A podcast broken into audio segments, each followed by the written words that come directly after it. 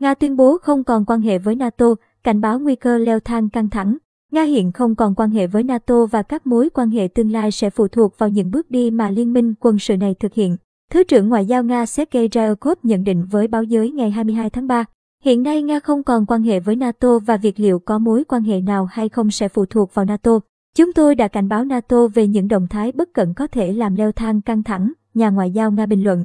Ông Ryabkov cũng cho rằng, chúng tôi muốn khẳng định một lần nữa rằng động thái đúng đắn duy nhất các thành viên của NATO nên làm là giúp ngừng chính sách không mang tính xây dựng và hoàn toàn vô trách nhiệm mà chính quyền Kiev đang theo đuổi. Theo Thứ trưởng Ngoại giao Nga, Mỹ cần từ bỏ chính sách leo thang căng thẳng với Nga và ngừng hỗ trợ vũ khí cho Ukraine.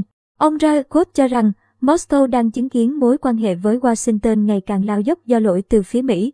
Chúng tôi chấp nhận điều này với một sự tiếc nuối nhưng nó sẽ không ảnh hưởng đến quyết tâm của chúng tôi trong việc đạt được các mục tiêu của chiến dịch quân sự tại Ukraine.